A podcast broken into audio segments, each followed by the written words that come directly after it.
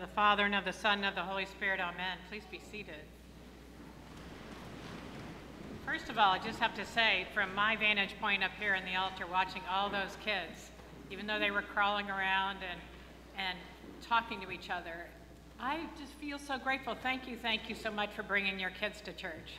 It just really adds such life to here. And I also had this feeling in my heart of thanking my own parents for bringing me to church because I don't, I don't think I've realized until later in adulthood how much that really ingrained in me a trust in God that I couldn't have had any other way. So I really was really touched by that moment of all the kids watching the baptism. Um, and they were paying attention, weren't they, watching John? Um, so that kind of and kind of doesn't maybe at all um, connect to my sermon. But um, if any of you came during the pandemic, during the pandemic, we were a little bit um, kind of overwhelmed with what are we supposed to do? Like a priest with no people, what, do, what happens then? So we went out to our farm and we had a lot of uh, services for a good long time out at our farm in Fluvanna County. And we were going to have Christmas out there in 2020, and we had so many wonderful plans. Um, and, you know, live animals. I mean, we really kind of went crazy. And I also, um, I was walking down our driveway this week and I saw these lights in the forest, these little twinkly lights in our forest at the end of our driveway, and realized they were the twinkly lights we bought for this Christmas in 2020 that had been dead for two and a half years and then all of a sudden popped up alive this week. And honestly, I felt like it was a little God shot for me because I really needed those little twinkly lights this week.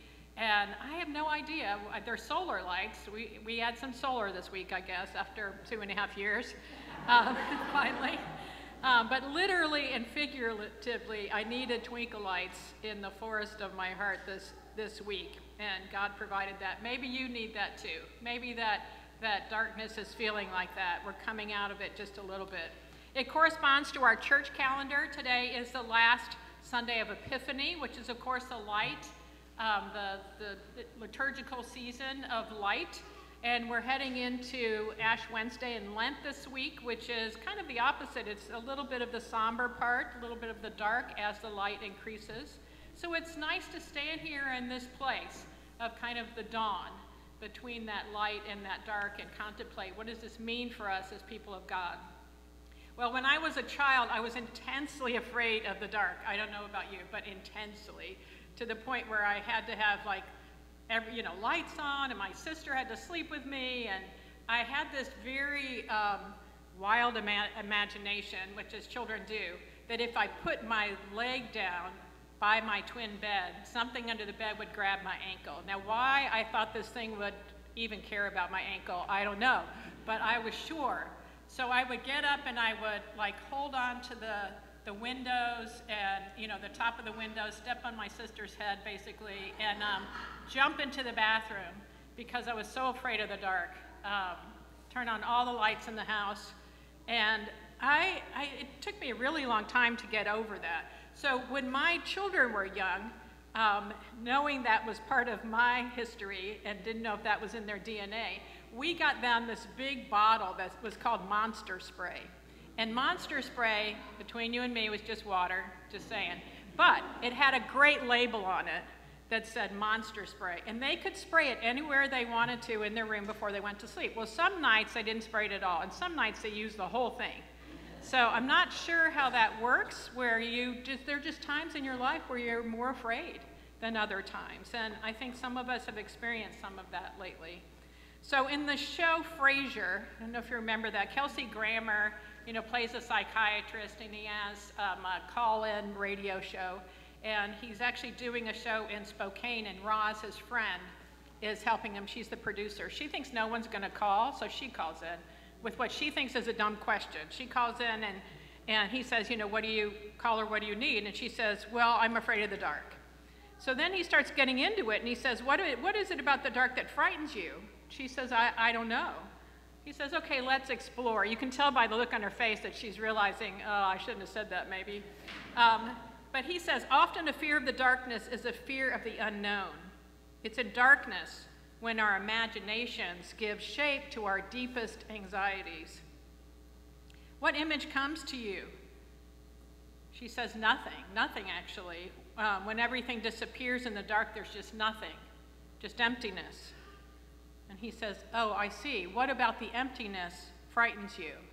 And she says, It's so lonely. I'm alone.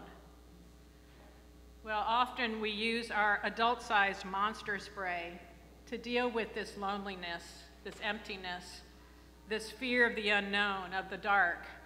You know, I have a sober friend who says that she's been afraid that she would drink if three things happened to her. First one would be the death of a loved one, the second would be her own illness or getting sick, the third one would be breaking up her marriage. She has named the monsters under her own bed. What do those look like for you? What keeps you up at night? Finances, feeling loved or unloved or unlovable, maybe a fear of making a mistake, fear of failure, loss of faith, illness, or death. It's painful to face what scares us. Very, very few of us can do it unaided. And even those who can do it with help still don't know what to do with the pain that is inside of that darkness. You know, the darkness can come upon us without warning, troubles or grief. We're all acquainted with these things.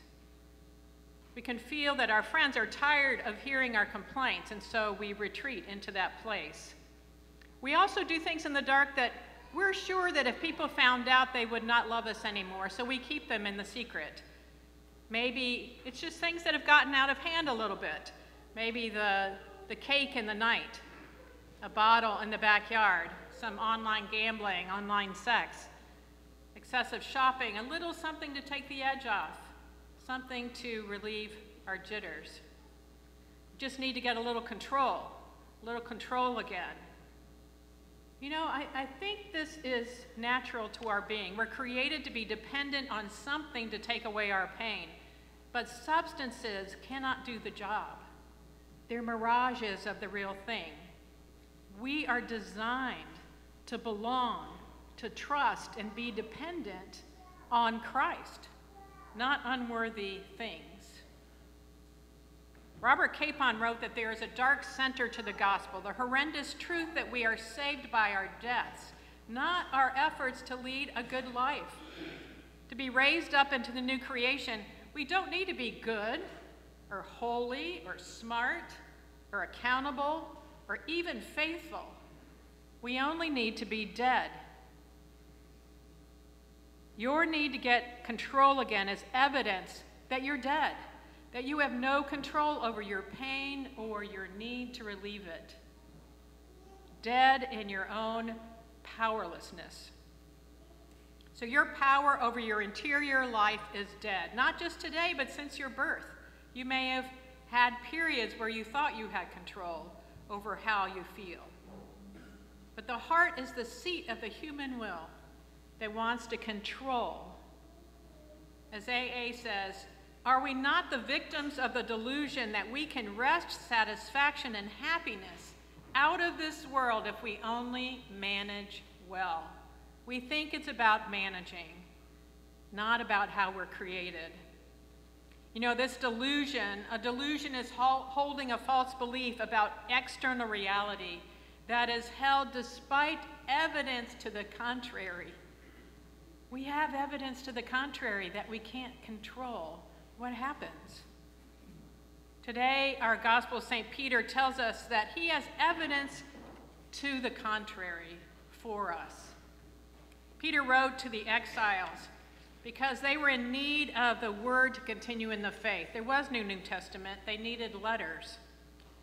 In his first letter, he wrote, Because Jesus was raised from the dead, because Jesus has been raised from the dead. I want you to hear that. It's not because of the good things you have done or the wonderful way you have lived. It's because Jesus was raised from the dead. We've been given a brand new life and have everything to live for, including a future in heaven and a future that starts now. God is keeping careful watch over us and the future. Your old sinful life has been wiped off the books.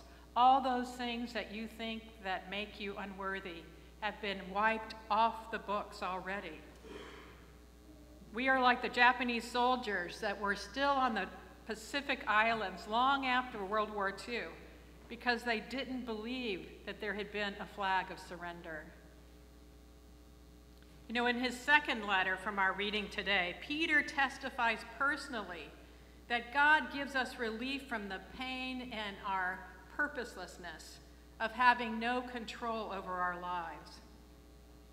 The scripture reads, You will do well to be attentive to this as a lamp shining in the dark place until the day dawns and the morning star rises in your hearts.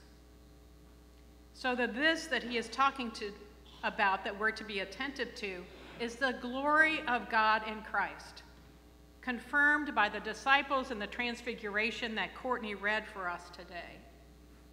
Peter verifies the truth of Jesus' power, the power of his Holy Spirit to be in your hearts as light. He says this is just not another fable about a Roman or Greek god. I heard God's voice myself telling us Jesus is the glory of God. So, glory is one of those words we use a lot in church, and we may not talk about much what it means, but it is translated as light. Light. The light emanating from God. The light is the sun which is God, found in the moon, the sun, and the stars, and reveals God's power over all. Jesus is described as the lamp that carries the light, a lamp carrying the light of God into dark, painful, unhealthy places we go in order to save ourselves. Jesus is the light in the dark forest of your heart when you need him. Peter tells us that Jesus is the morning star coming to us in the dark, before the dawn, shining on the horizon of your life with the hope of dawn. So, back to that Frasier episode when Roz and her fear of the dark. How did that episode end?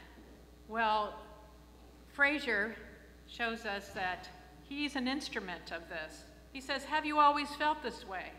And she says, For a while, I didn't. Well, what was different then? I had somebody. I had a guy I really liked, and then we broke up. I don't know how I fell in love again. I swore that I wouldn't. I knew better. I should have known better. I'm so sorry, he says. But listen to me. You can't blame yourself for letting someone into your heart. Love is always a risk, but you have to take it. The pain you're feeling now will pass in time, and you'll find yourself ready to take that risk again. Take comfort in your friends. They want to help you, they love you. And he hugs her. So you can hear the law of the shoulds. I shouldn't have done that. And yet she's met with the love of grace through him. And my sober friend, all three of her fears happened, but she didn't drink. The love of Christ found her between the dark night and the dawn. Our scripture tells us that men and women are moved by the Holy Spirit of Christ, and she was also. Know, love is a risk. Jesus asks us to love him, and he loves us. But Jesus, is, has, Jesus has out-risked you. You can never take a risk as big as he's taken by giving up his life to the darkness to rise as the light of glory. He literally went into total darkness for you. He went through hell for you. You know, the law, as voiced by some of the people in your life, including yourself in your own head, tells you that because of your dark places, your dark moods, your deeds done in the dark, you're unforgivable, unlovable. But if you look around in that dark, You'll see the morning star. Jesus will be there with nothing but forgiveness, not condemnation. He is not afraid of your darkness because he is the light. Christ is described by Peter as the morning star, seen between the dark and the day, in that fleeting moment when the dawn rises. I think there's an echo of this from the movie Hook, if you remember that. It's Tinkerbell talking to Peter, a different Peter. But she says, You know that place between sleep and awake? That place where you still remember dreaming? That's where I'll always love you. That's where I'll be waiting.